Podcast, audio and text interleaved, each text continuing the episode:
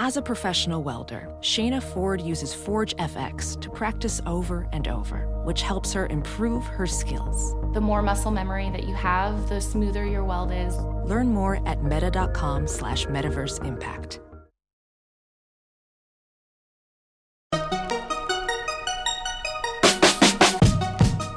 Welcome to the Techmeme Ride Home for Tuesday, April 23rd, 2019. I'm Brian McCullough. Today, Tesla has an event that some people say is all reality distortion field.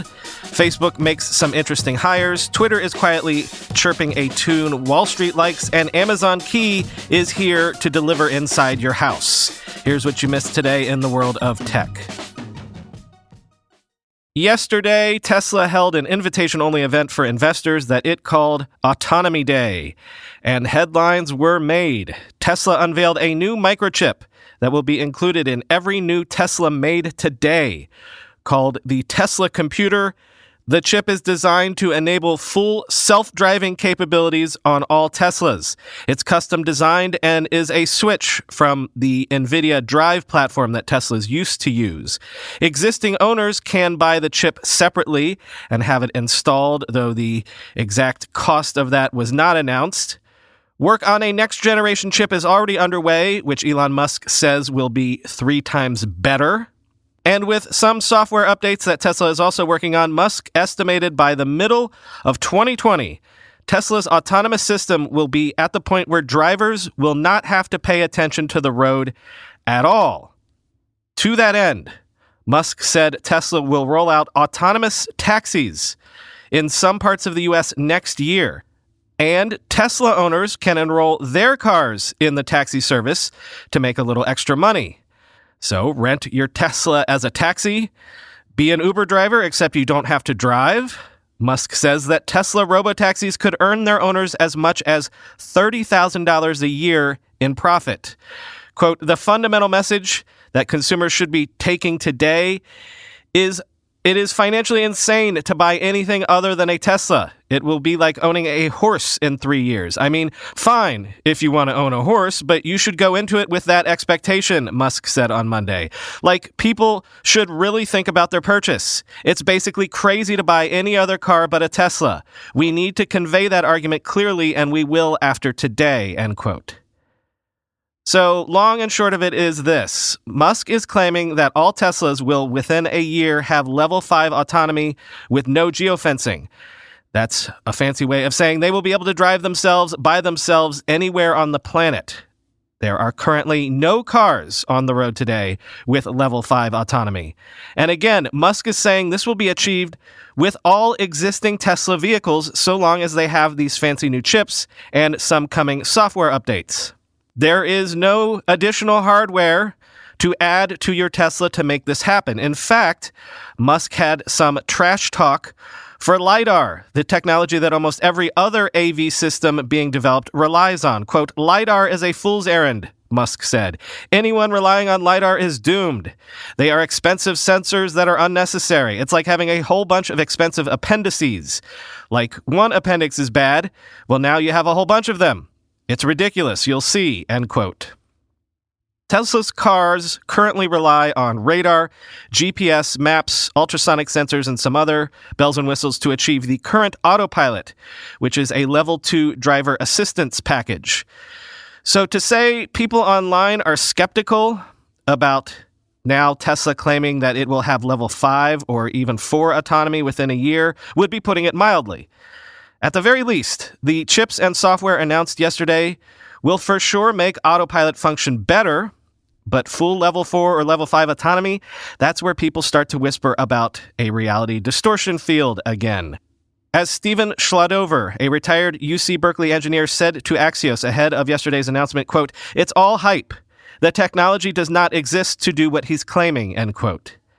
And here's what Owen Williams wrote in his charged newsletter this morning. Quote, It's difficult to know what's factual and what is extreme hyperbole with Tesla and Elon Musk. Sometimes Musk is able to force the things he's fabricated into reality through sheer luck. Other times he's forced to dial it back and quietly admit failure. And that's my problem with Tesla as it is today. All of its technology is impressive, and the work it's doing is no doubt boundary pushing, but the hyperbolic, repeatedly slightly untrue claims water down the company's legitimacy. Flouting regulation, safety, and even reality to get to its goals seems to get its fans excited, but when will the other shoe and reality drop? End quote. Two interesting hires announced at Facebook. First, Jennifer Newstead will be Facebook's new general counsel, replacing Colin Stretch. Newstead is currently a legal advisor to the U.S. State Department and served in the Justice Department under President George W. Bush. Jennifer is a seasoned leader whose global perspective and experience will help us fulfill our mission, Sheryl Sandberg said in a statement included with a press release announcing the hire, quoting from The Verge. But many are already troubled by Newstead's history, lobbying, and legislating for more powerful electronic surveillance. As The Hill points out, a 2002 Justice Department press release describes her as, quote, helping craft, end quote, the legislation which came to be known as the Patriot Act. Notorious Bush administration lawyer John Yoo described her as the quote day to day manager for the Patriot Act in Congress, end quote, in his 2006 book, end quote. The other new hire at Facebook is John Pinette, a former Vulcan and Gates Ventures executive, as its new VP of Global Communications, replacing Caryn Marooney, who is leaving after eight years. Vulcan is the late Microsoft co founder Paul Allen's holding company, and Gates Ventures is Bill Gates' private office. But most notably, perhaps, Pinette was a Microsoft director of communications during the period when Microsoft was tussling with the Justice Department over antitrust allegations. Quote, over antitrust allegations. As Alex Kantrowitz tweeted, quote, For those keeping score at home, today, Facebook announced it had hired a surveillance friendly lawyer who had a hand drafting the Patriot Act as its general counsel, and a comms head who did PR for Microsoft during its antitrust battles. Says a lot about the company's state of mind, end quote.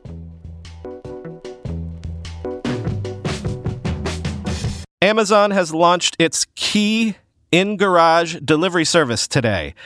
Actually, it's in garage, in the front door, and in your car's trunk delivery service. Let CNET remind you what this is all about. Quote, Amazon wants to use Key to create a new platform for its services, giving customers more secure deliveries and digital access to their homes. It eventually plans to add Amazon Home Services to the program, letting people use Key for home cleaners, dog walkers, and repairmen. If successful, Key could give Amazon an advantage against its retail rivals in home deliveries, product installations, and other services. Key in home shipping works by letting a delivery person unlock a customer's internet connected door lock and place a package just inside the door. The customer can watch the delivery happening using an Amazon Cloud Cam security camera. Key should help Amazon cut down on package thefts and rain soaked boxes left on people's porches. Prime customers who pay $119 annually can use Key after installing the needed hardware, such as an internet connected door lock and security camera for in home delivery. In car delivery is available for only certain types of cars and requires an active OnStar or Volvo on call account. End quote. Key is now available beginning today in 50 U.S. cities, as Amazon added an additional 13 cities to the program today as well.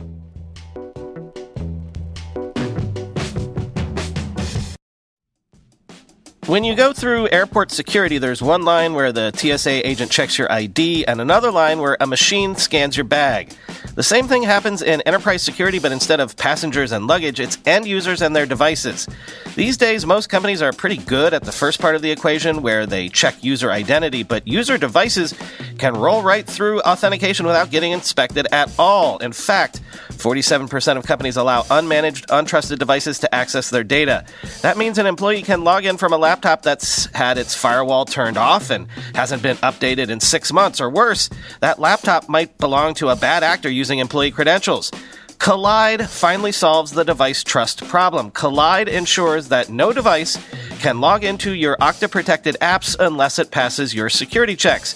Plus, you can use Kolide on devices without MDM, like your Linux fleet, contractor devices, and every BYOD phone and laptop in your company. Visit kolide.com slash ride to watch a demo and see how it works. That's K-O-L-I-D-E dot com slash ride. Selling a little or a lot? Shopify helps you do your thing, however you ka-ching. Shopify is the global commerce platform that helps you sell at every stage of your business, from the launch your online shop stage to the first real life store stage, all the way to the did we just hit a million orders stage? Shopify's there to help you grow, whether you're selling scented soap or offering outdoor outfits. Shopify helps you sell everywhere. From their all in one e commerce platform to their in person POS system, wherever and whatever you're selling, Shopify's got you covered. Shopify helps you turn browsers into buyers with the internet's best converting checkout, 36% better on average compared to other leading commerce platforms. And sell more with less effort thanks to Shopify Magic, your AI powered all star. Shopify transformed ResumeWriters.com from the spaghetti code backend I cobbled together in college to the world class commerce platform it sits on today. And Shopify can do the same for your business. Sign up for a $1 per month trial period at shopify.com slash ride, all lowercase. Go to shopify.com slash ride now to grow your business, no matter what stage you're in. Shopify.com slash ride. Again, we have signs of the first stirrings of tech earnings season. Twitter announced earnings this morning, and their Q1 numbers handily beat estimates with revenues of $787 million, up 18% year over year, and net income of $191 million. But, as tends to happen, the MAUs were the buzzkill. Monthly active users dropped to 330 million, down 6 million users from a year ago. But the news really is that Twitter is quietly starting to kill it at least in the eyes of Wall Street. Twitter's stock opened up 14% this morning. Twitter might have finally educated investors that comparing them to Facebook or Instagram or whoever is not worth doing, though Twitter did encourage those comparisons for a long time. Twitter might never have a billion users, and that's okay because their users are committed and influential. And to that end, in aid of getting investors to focus on a different, more meaningful metric for Twitter, we might not have MAUs to kick around much longer because Twitter, like several other companies, wants to kill the MAU. Quoting from CNBC, this quarter will be the last for which Twitter reports monthly active users, the company announced during its last earnings report. As a replacement, Twitter began to report what it calls monetizable daily active users, MDAUs, last quarter, which it said would better reflect its audience. This metric includes Twitter users who log in and access Twitter on any given day through twitter.com or our Twitter applications that are able to show ads, according to the company. Twitter reported 134 million average MDAUs for the first quarter compared with 120 million a year earlier. In the fourth quarter, Twitter said it had 126 million MDAUs.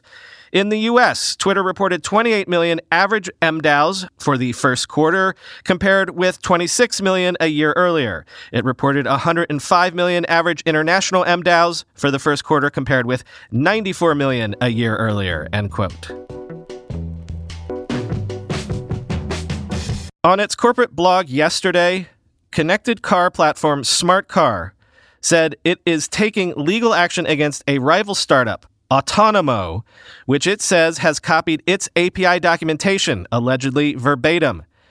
You might have seen this story as it sat at the top of Hacker News for most of yesterday under the headline Otonomo, with nearly 55 million in funding, is cloning our product. In the post, Smartcar founder Sahas Katta shares extensive screenshots to make his case, and he wrote, quote, Otonomo raised approximately 55 million in disclosed venture capital funding from well-regarded VCs including Bessemer. The company has a valuation of nearly $400 million from a recent financing round and stamps of approval from auto industry heavyweights like Delphi, Aptiv. They are not some rogue company. I'm baffled. Did none of the over 100 Otonomo employees, according to LinkedIn, think that what they were doing was wrong? End quote.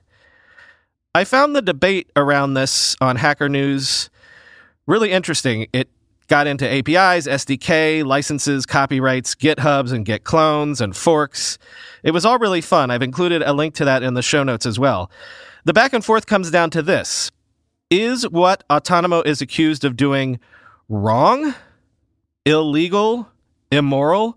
User Joe Axe wrote, quote, This is pretty egregious, but in reality, the only thing that was copied was the docs for the API, not the API itself.